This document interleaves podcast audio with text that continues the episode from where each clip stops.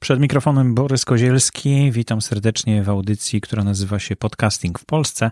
Słuchacie 134 odcinka tej właśnie audycji. Mamy do czynienia z niezwykłym zjawiskiem. Tak jest, bo mamy już ponad 2,5 tysiąca podcastów w Polsce. Dokładnie dzisiaj, jak sprawdzałem licznik, 2517 e, podcastów jest w katalogu na stronie podcasty info. E, to jest o 96 nowych podcastów więcej niż e, w poprzedniej audycji, która była tydzień temu w niedzielę. No więc tak e, troszkę ponad tydzień czasu i proszę bardzo, 96 nowych e, kanałów podcastów powstało. Przy okazji, no chyba wszyscy wiedzą, ale no, przypomnę, że można obejrzeć wszystkie okładki na stronie głównej podcasty info.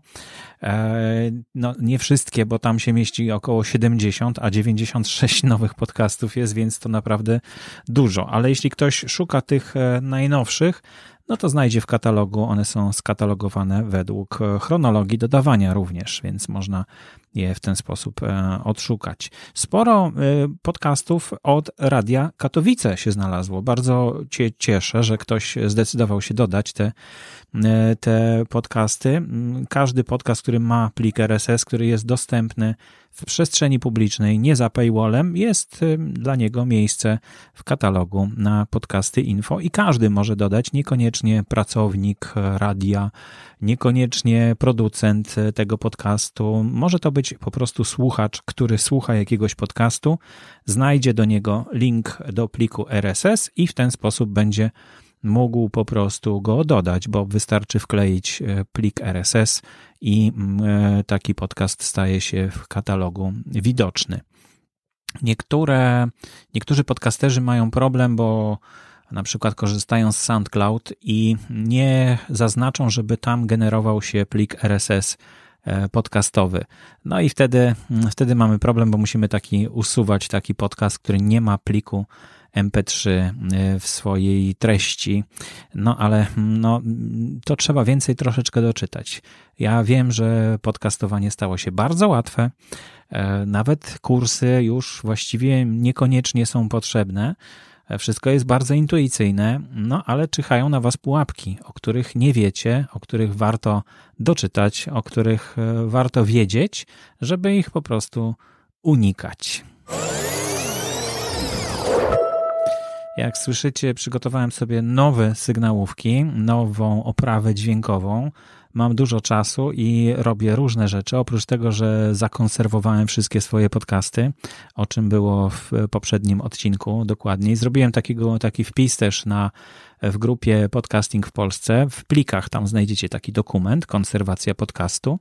Na czym to polega? On będzie być może rozwijany, no bo na przykład w zeszłej audycji zapomniałem o tym, że no oprócz tego, że archiwizujemy pliki MP3 i archiwizujemy mm, plik RSS, no to trzeba jeszcze zarchiwizować obrazki. E, nie każdy ma tylko jeden obrazek do podcastu, na przykład Nauka XXI wieku, do każdego odcinka podcastu ma oddzielny obrazek. E, czy to warto robić, czy nie warto, to jest oddzielna rzecz, no ale warto je archiwizować, bo potem wyciąganie ich nie wiadomo skąd, albo odtwarzanie e, po prostu ich tak jak, tak, jak powinny wyglądać, no może być bardzo skomplikowane, więc lepiej je sobie zapisywać. E, no, też e, warto o tym pamiętać. No i, e, i zajrzyjcie do tego dokumentu, jak można mm, podjąć się konserwacji własnego podcastu, co można zrobić. A oprócz tego, co można jeszcze zrobić z własnym podcastem, no to, no to między innymi właśnie to, co ja teraz zrobiłem. Miałem dużo czasu, więc posiedziałem sobie w programie mm, do montażu audio, no i zmontowałem nowe sygnałóweczki, które są dużo krótsze, mm, dużo e, takie bardziej według mnie nadające się właśnie do podcastów e, takich jak, jak ten mój podcasting w Polsce, czyli z newsami. Każdy mm, robi tak jak chce, oczywiście sygnałówki, nie ma tutaj żadnej zasady. No ale przypomnę, że mm, sygnałówka zmieniła w ogóle swoją funkcję w podcastach w stosunku do tego, co było w radiu. W radiu sygnałówka miała funkcję przywoławczą. czyli po prostu wołała wszystkich, że o, teraz jest ta audycja, rzućcie co tam robicie i przyjdźcie do głośników, żeby słuchać, albo no coś w tym rodzaju, prawda? Tak samo w telewizji, e, jak zaczynał się jakiś program, to z daleka było słychać, że jest ta sygnałówka, ten początek tej audycji, no i wtedy można było po prostu podejść bliżej. Natomiast w podcaście to jest e, zbędna funkcja, bo ktoś, kto klika i chce słuchać tej audycji, no to wie, czego chce słuchać i jest gotowy już do słuchania, więc nie ma sensu go przywoływać. Nie ma sensu go epatować też e, specjalnie jakimiś zbyt długimi sygnałówkami, jakąś muzyką na początek. No, można to zrobić, żeby wprowadzić jakiś określony nastrój, którego, którego, który chcecie wywołać jako podcasterzy, ale ja postanowiłem teraz e, skrócić je bardzo, bardzo, tak żeby stały się tylko takim e, elementem bardzo wyraźnym, zaznaczającym, identyfikującym, ale nie, żeby nie, nie stanowiły jakiegoś e, dłuższego fragmentu. E, no to ten temat e, może niech będzie już w takim razie i przejdziemy do kolejnego. A kolejnym tematem jest poruszony w grupie Podcasting w Polsce ostatnio temat, ile czasu zajmuje produkcja odcinka podcastu. I temat, jak e, ja się spodziewałem, że tam nie będzie dużo odpowiedzi pod tym tematem, ale jest bardzo dużo odpowiedzi, chyba 35 już e, odpowiedzi od podcasterów. E, jeśli ktoś z Was się zastanawia, czy zrobić swój podcast i chce pomyśleć na ten temat, zastanowić się, ile to czasu zajmuje, no to, to zapraszam do czytania tego wątka, wątku. On w notatkach będzie też podlinkowany, w notatkach do audycji i będziecie mogli go łatwiej kliknąć. E, natomiast e, tak pokrótce mogę opowiedzieć, co tam się dzieje w, tym, w tych, tych komentarzach. No jest rzeczywiście całe spektrum odpowiedzi, od tego, że ktoś pisze, że właściwie w momencie, kiedy kończy nagrywanie, to już jest opublikowany prawie ten podcast, do takich e, bardzo um, informacji o tym, że a trzeba zbierać materiały, że to dużo czasu zajmuje, że trzeba to zmontować, odpowiednio wyciąć wszystkie, y, wszystkie hmm, różne takie korekty porobić tego podcastu, dodać różne treści, no i że to bardzo dużo czasu, godzin, 6 godzin, 10 godzin zajmuje. E, I ja nie mówię, że nie, absolutnie, e, że, że to tyle może zajmować, zwłaszcza, że jak sobie pomyślicie, że mm, nie mamy tych ograniczeń, które są w radiu, no to podcasty mogą naprawdę być dziełami sztuki według mnie, naprawdę, mogą być dziełami sztuki. E, nie, nie można po prostu do nich e, włożyć bardzo dużo zaangażowania, dużo pracy, E, dużo przemyśleń, które spowodują, że naprawdę będzie to mm, no, taka perełka dopieszczona albo taki brylant obrobiony, diament, prawda? Także to, to naprawdę może być jubilerska robota i tak jak kiedyś mówił Piotr Kaczkowski, medalierstwo, że sztuka radiowa to jest jak medalierstwo, czyli tworzenie takich medali. E, no to podcasting chyba też można do tego porównać. Może tym być, ale nie musi oczywiście. Moja audycja Podcasting w Polsce, tej, tą, którą słuchacie, e, nagrywam ją dzisiaj na żywo. E, I to polega na tym, że mam rekorder ze sobą, Zoom H5, na który, do którego jest podłączony mikrofon Shure SM58 i jeszcze jest podłączony drugi dyktafon Olympus, z którego odtwarzam sygnałówki, te dźwięki, które słyszycie, żeby samemu też słyszeć to, co jest w audycji. Dzięki temu audycja nagrywa się właściwie na bieżąco. No, czasem, żeby sobie zrobić oddech, no to mogę zrobić pauzę, ale wiem, że to się potem wiąże z tym, że muszę usiąść do programu w edycji i w edycji usunąć ten fragment, który jest cisza, ciszy, prawda? No, na razie udało mi się od samego początku, jedziemy bez żadnych zatrzymań. Yy, także, no, to jest jakiś tam pomysł, kolejny ale to jest bardzo szerokie pojęcie. Tutaj nie można powiedzieć, że to zajmuje tyle, ile trwa audycja, plus e, na przykład dwa razy tyle, bo audiobook, na przykład już z moich doświadczeń, bo robię troszkę audiobooków, Produkcja audiobooka wygląda w ten sposób, że no, część to jest nagrania w studiu z aktorami, No i potem jest postprodukcja, czyli montowanie tego wszystkiego, wycinanie błędnych e, fraz i tak dalej, i tak dalej, i obróbka i zmontowanie gotowego odcinka takiego audiobooka. No i e, tutaj mniej więcej wiadomo, że jeśli audiobook trwa powiedzmy godzinę, no to będziemy go nagrywać co najmniej dwie godziny, a na obróbkę i na wszystko razem potrzeba jakieś cztery razy tyle, czyli cztery, cztery godziny trzeba jeszcze dodać do, e, żeby osiągnąć finalny efekt. No i tak to, tak to różnie może wyglądać. Można to oczywiście optymalizować, przyspieszać, ale najważniejsza jest treść, najważniejsze jest to, co chcecie przekazać i w jaki sposób zdecydujecie się to przekazywać, a pomysłów na to jest naprawdę masa i dużo więcej niż w radiu. W radiu poza tym przychodzi redaktor do studia, w którym jest realizator, siada do mikrofonu i jest po sprawie tak można powiedzieć. No ale też przecież ten redaktor się przygotowuje wcześniej, robi research, badania, e, czyta różne artykuły, także to też jest dużo pracy. I gdzie tutaj jest e, samo tworzenie podcastów? No, jeśli ktoś się interesuje jakimś tematem, a podcast robi przy okazji, no to trudno powiedzieć, że robił to tylko dla podcastu. Robił to z własnych zainteresowań. E, ale temat jest bardzo ciekawy, bardzo ciekawe odpowiedzi są w tym wątku, dlatego gorąco zapraszam do zapoznania się, jeśli ktoś myśli o stworzeniu własnego podcastu i zastanawia się, ile to będzie mu czasu zajmować.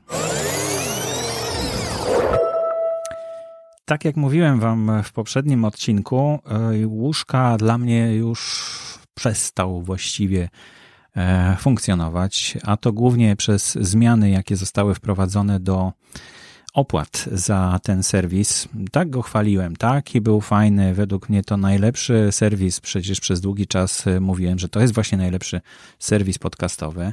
Pewnie jest nadal najlepszy, no ale jeśli chodzi o ceny i płatności i sposób podejścia do mm, producentów podcastów, czyli do podcasterów, no to już nie powiem, że jest najlepszy.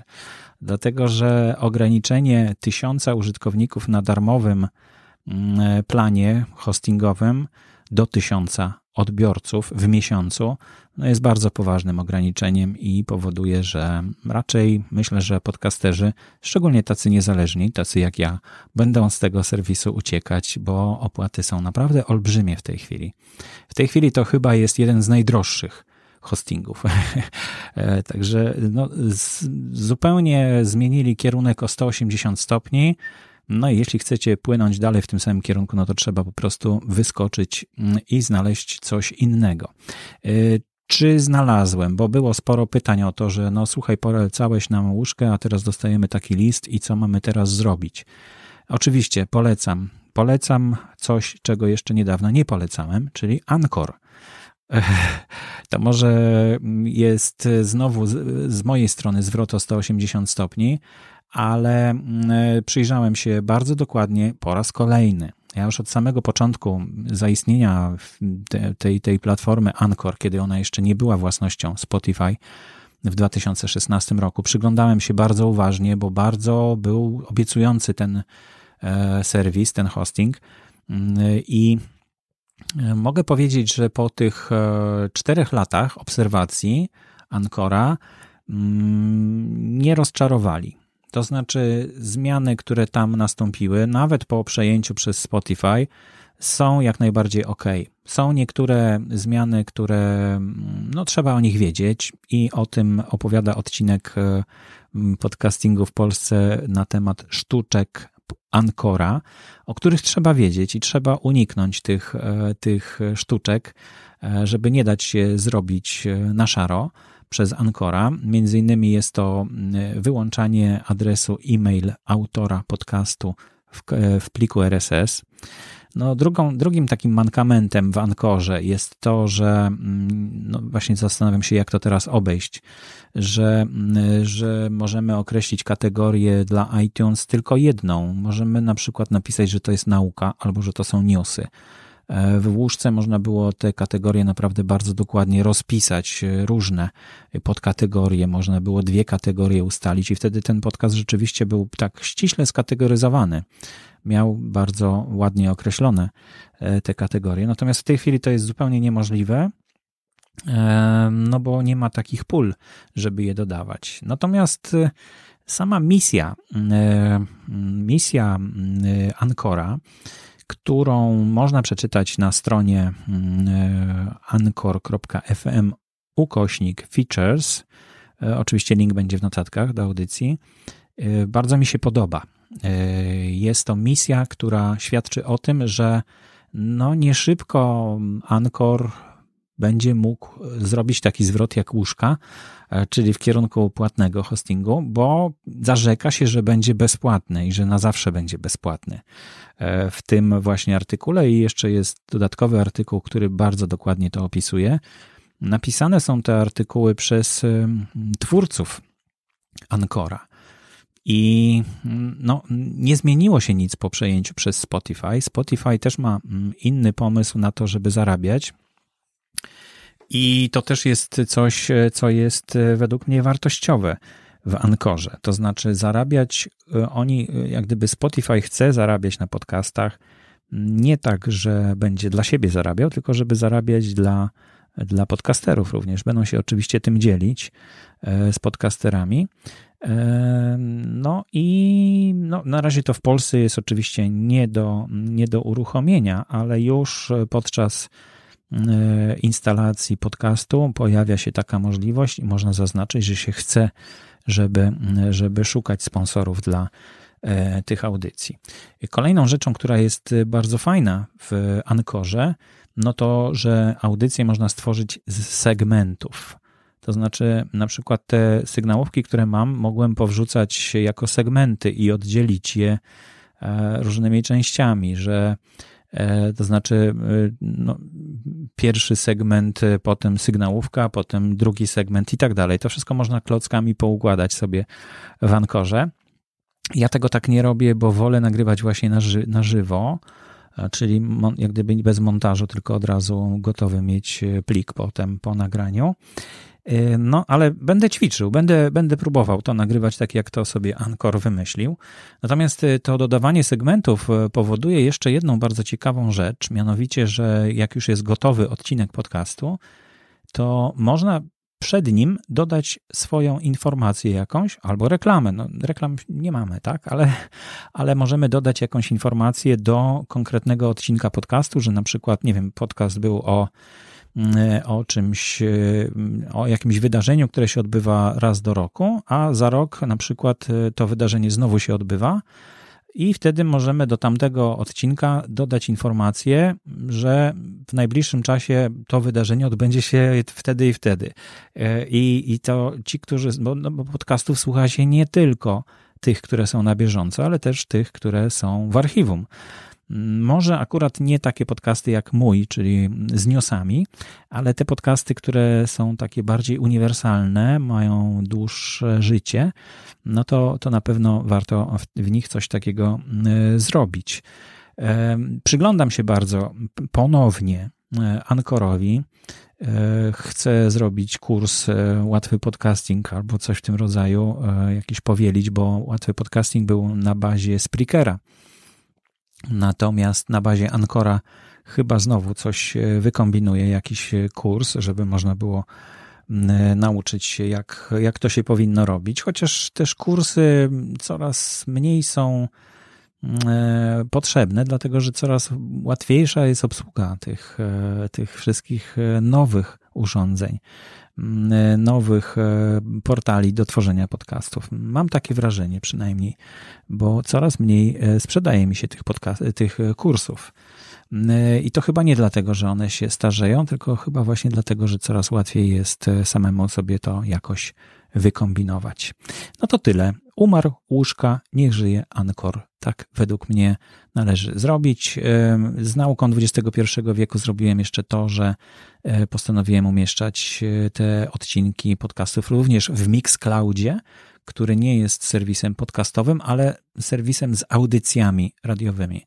Mm, tam można umieszczać dodatkowe, to jest dodatkowe miejsce, gdzie można umieszczać plik podcastu.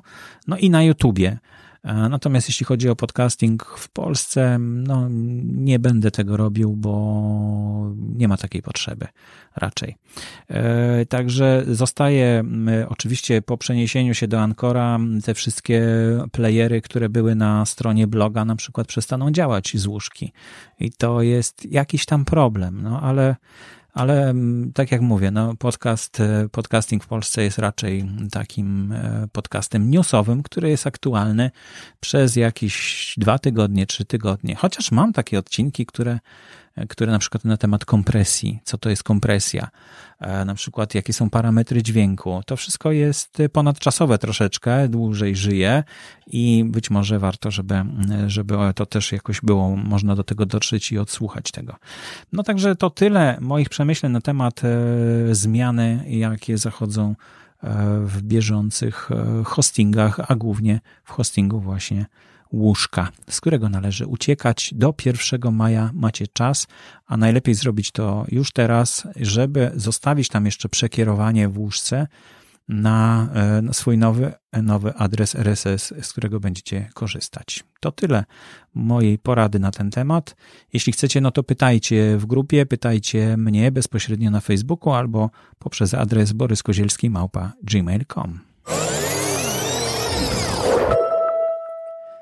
Kolejna rzecz, która taka troszeczkę zaskakująca jest dla nas, no to, że Homikuj zaczął robić porządki. Ja już o tym wspominałem chyba w którymś z poprzednich odcinków. E, Homikuj, taki serwis, który wydawał się najbardziej stabilnym na polskim rynku, e, serwisem do archiwizowania własnych danych, własnych plików. Okazało się, że zaczął e, usuwać niektóre pliki i robi to w ten sposób, że mm, usuwa te pliki, które są nieużywane.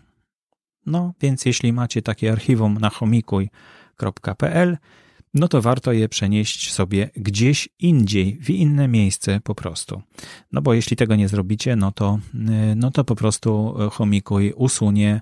Nie pamiętam do jakiego czasu oni tam wyznaczyli ten, ten, ten, to usuwanie, te porządki, no ale warto to sprawdzić, bo zajrzycie za dwa lata i stwierdzicie, że no połowy waszych plików nie ma i nie będzie, nie będzie można mieć do nikogo pretensji, bo serwis jest bezpłatny. E, no to właśnie warto, warto jednak zainteresować się tymi swoimi plikami na homikuj.pl. No ale jeśli mowa już o, e, o archiwizowaniu i o, o mm, trzymaniu plików w chmurze, to w poprzednim odcinku wspomniałem, że Amazon e, oferuje 5 terabajtów i że to jest minimalny hosting, jaki można u nich kupić. No i bardzo dziękuję za sprostowanie. E, dostałem e, po tym odcinku podcastu e, taką informację, już nie pamiętam kto to mi napisał, no w każdym razie bardzo dziękuję, że Amazon płaci się po prostu tylko za używane gigabajty. Nie tak, że trzeba zapłacić za 5 terabajtów, tak jak mówiłem w poprzedniej audycji, tylko po prostu płaci się za to, czego się, co się faktycznie używa, czyli co jest, co jest y, używane. No tego nie widać w tym zestawieniu planów. E, nie jest to tak jasno określone. Szkoda, bo wydawałoby się, że Amazon to powinien no, znać się na tym, jak się komunikować z użytkownikami. I próbowałem dojść do takiego momentu, żeby doczytać e, taką informację, czyli e, postanowiłem założyć sobie tam ten e, taki, no nie hosting, tylko chmurę. No i dotarłem do momentu, kiedy trzeba było podać dane z karty kredytowej i tutaj no już nie podałem tych danych z karty kredytowej, no bo nie wiem, co się dalej stanie. Ale jest to informacja z wiarygodnego źródła, że płaci się tylko za, za, za transfer za transfer i za gigabajty, które są umieszczone na tym, e, na tym serwerze. E, no więc to też jest troszeczkę porównując, spróbowałem to porównać, bo tam jest cena chyba 23, 2,3 centa, eurocenta, 2,3 eurocenta albo 2,3 funta, chyba dolar, nie, może dolara, 2,3 centa jest centa dolarowego. E, jest opłata za 1 gigabajt, więc porównując to z, na przykład z Google Dyskiem, no to wychodzi bardzo porównywalna cena, bo to chyba jest jakieś 80 zł wtedy rocznie za, je, za 100 gigabajtów, a e, Google Dysk e, kosztuje chyba 90 zł czy coś koło tego. Mm, z tym, że różnica jest taka, że w Amazonie płaci się za transfer powyżej jakiejś tam chyba e, jakiejś liczby gigabajtów, które są transferowane. Czyli jeśli by udostępniać te pliki na zewnątrz, tak żeby sobie ludzie mogli pobierać, no to, no to może by dużo generowało, prawda? Natomiast jeśli tylko dla swoich potrzeb, to pewnie mocno tutaj się nie zmieni. No więc chyba wniosek taki, że mm, no chyba, nie wiem, ja, ja w każdym razie zostaję przy Google Disku e, i chyba tak będzie przez dłuższy czas. Dajcie znać, z czego wy korzystacie e, w tym pliku, o którym mówiłem na początku, konserwacja podcastu w grupie. E, dodałem też adresy do tych chmur, do tych serwisów w chmurach, z których można skorzystać. E, czyli megaco.nz, na przykład 50 GB za darmo, e, Dropbox i te inne. No, jeśli znacie jakieś inne ciekawe, to bardzo chętnie e, dodam w tym pliku, umieszczę i będziemy wszyscy mogli z tego korzystać. To już prawie wszystko. To w tej 134 audycji podcastingu w Polsce. Bardzo gorąco zapraszam Was do no, zastanowienia się nad własnym podcastem, nad własnym podcastowaniem w tym czasie, kiedy mamy na to czas, żeby się nad tym zastanawiać. Chociaż nie każdy ma czas. Z tego, co słyszę, to na przykład te osoby, które mają dzieci w domu, no to, to nie za bardzo mają na cokolwiek czas, bo 24 godziny na dobę przebywać z dziećmi w, w jednym pomieszczeniu na przykład, bo niektórzy tak mają no to, to nie jest łatwe, prawda? Mm, e, niektórzy z kolei są bardzo odizolowani, zupełnie nie mają kontaktu ze światem, z ludźmi. No, bardzo jest to taki ciekawy, dziwny okres, ale można z niego skorzystać i można różne rzeczy nadgonić e, w tym okresie. I ja właśnie nadganiam sobie e, niektóre sprawy, między innymi E, takie z archiwizacją, z uporządkowaniem. Także dobrze, że łóżka akurat w tym momencie to zrobiła, bo dzięki temu miałem na to dużo czasu, żeby zrobić to porządnie. Zrobiłem tabelkę sobie, no mam 19 kanałów, więc to wyobrażacie sobie, że to jest już trochę, trochę roboty z tym, prawda? No i też jest to moment, żeby się zapisać na, e, do, do współpracy z firmą Tandem Media, w której ja pracuję. Gorąco zapraszam. E, zapisanie się do współpracy do niczego Was nie zobowiązuje. Jest to tylko taka deklaracja tego, że gdyby co, no to weźcie nas pod uwagę, prawda? Czyli macie jakiś podcast, e, jeśli wypełnicie kartę jego podcastu na stronie tandemmedia.pl ukośnik karta myślnik podcastu, oczywiście w notatkach będzie link do tej, e, do tej, do tej strony, to wtedy, jak zgłosi się do nas jakiś klient z, z propozycją, żeby zainwestować w jakiś podcast, który jest na jakiś konkretny temat i to będzie właśnie wasz temat, e, waszych audycji, no to do was się zwrócimy, czy jesteście w stanie współpracować. I to do niczego was nie zobowiązuje wypełnienie tej karty, tylko jest takim sygnałem, że tak, jesteśmy otwarci na to, żeby żeby takie, takie działania podjąć i żeby e, współpracować ewentualnie z tymi markami. No to gorąco polecam, jeśli tego nie zrobiliście. Ta baza dosyć mocno rośnie i niedługo będzie, będzie też powstawać, będą powstawać nowe propozycje dla tych, którzy są w tej bazie. Także gorąco zapraszam i do usłyszenia w przyszłym tygodniu. Audycję sponsoruje Fundacja Otwórz się – która wspiera rozwój podcastingu w Polsce.